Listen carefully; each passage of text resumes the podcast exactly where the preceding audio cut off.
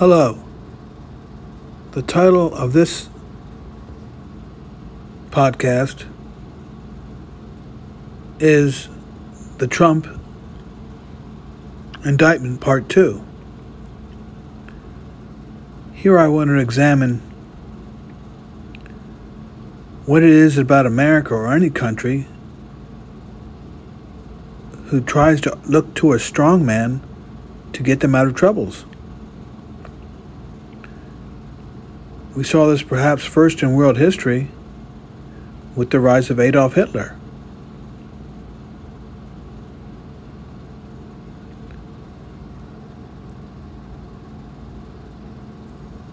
And so we could see what kind of mess that got Germany into.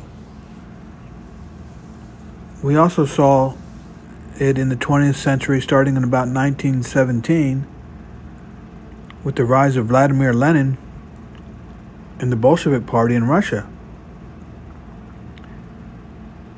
Here again we have those two nations who were in the midst of many troubles, and the people seem to turn to charismatic personalities to get them out of the situation. And to a certain extent, Franklin Roosevelt, who was elected in 1932, had many of those same characteristics, but of course, he was much more of a humanitarian than either Hitler or Lenin. We all know that.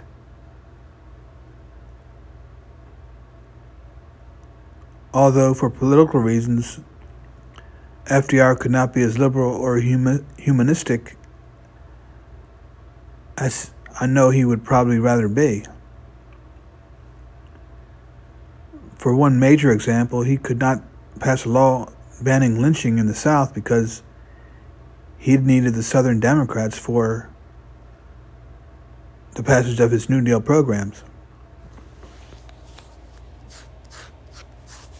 And of course, he interned the Japanese in California because the nation was scared that Japanese Americans running around could be sympathetic to the Japanese government.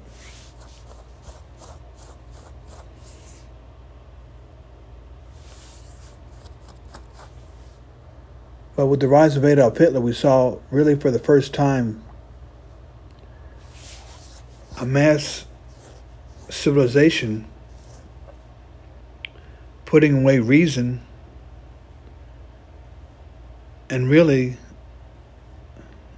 supreme intelligence in favor of a leader who would ultimately lead Germany down a rabbit hole. And at the time, Germany was considered one of the world's most advanced civilizations.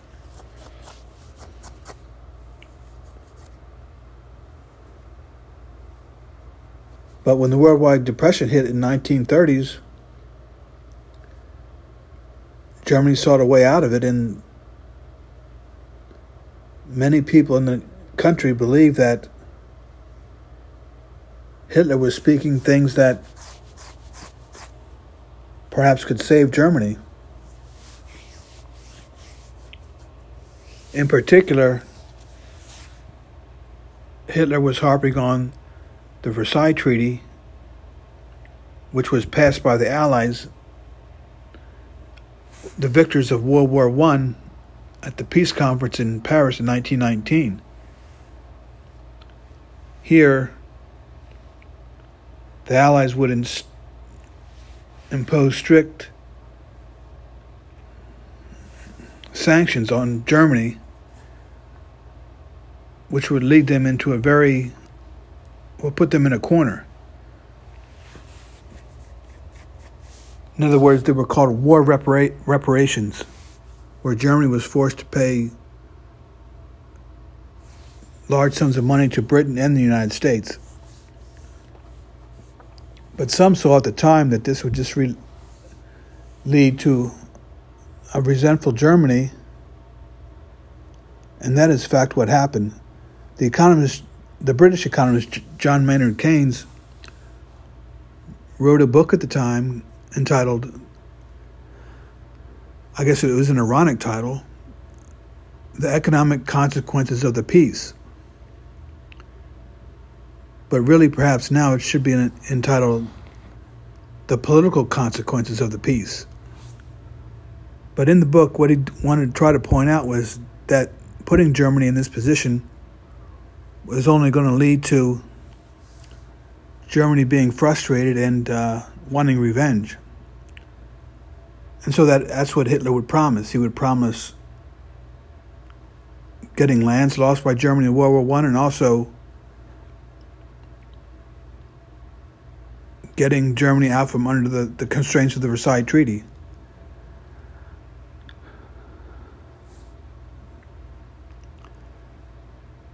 But we have to examine what it is about human group behavior that turns them to these strongmen. So getting back to Donald Trump, and as I talk about this here on April 5th, 2023, this phenomenon is really still going on. Yesterday, Donald Trump, an official American presidential candidate still, faced criminal charges in Manhattan, New York City. But still, there are millions of people in America that follow him. And if you're on Trump's email list, he is constantly talking about how he raised money in the immediate aftermath after he appeared in that courtroom in New York City yesterday. But I think we all know this too. This would not have happened in the 1970s.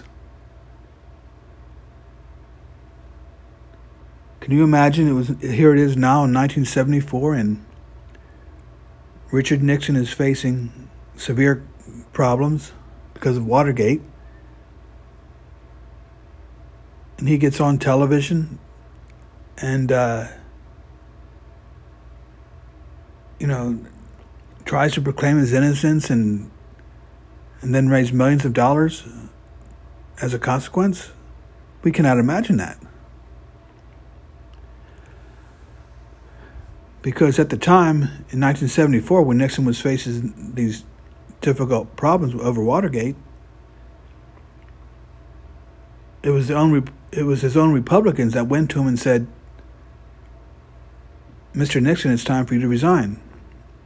In fact, this was Senator Barry Goldwater who went to him. And even in the judiciary hearings, I believe it might have been the Senate hearings,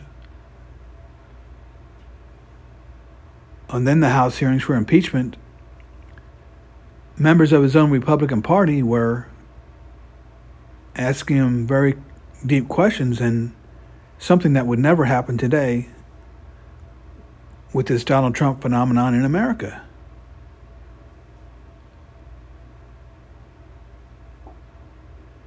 Because right now, you have Republicans in Congress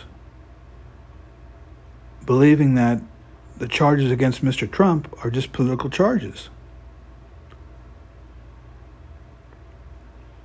And you have the Manhattan District Attorney, who is a Democrat and is an elected official as a Democrat, claiming that he is being impartial.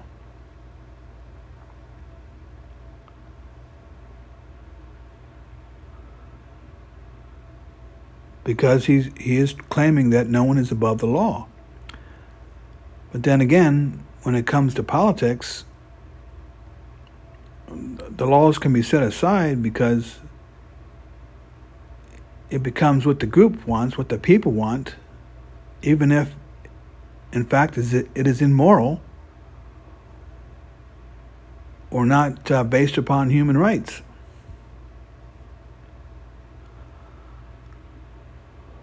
When people get put into a corner,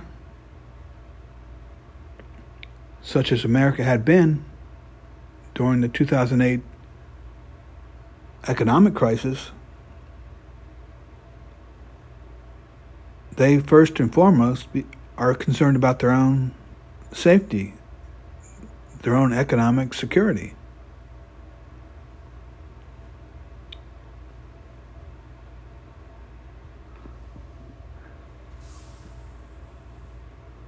So that is a particular problem in modern human civilization. And with television and the media, in the 1930s it was film and radio. Leaders and governments have a way of influencing people.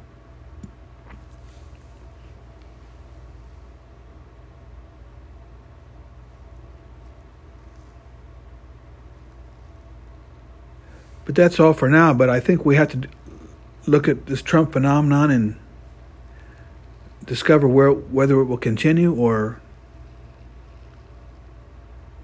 whether America will return to more rational leadership. And what can be done about these millions that support Mr. Trump? And like I said, in the 1970s, this kind of stuff would never go on. It began to become important or imposing to a certain degree with the start of Ronald Reagan. And George W. Bush kind of continued that. But what is it going to take for Americans to become more rational and try to decide we have to create a country that is good for all Americans? Thank you.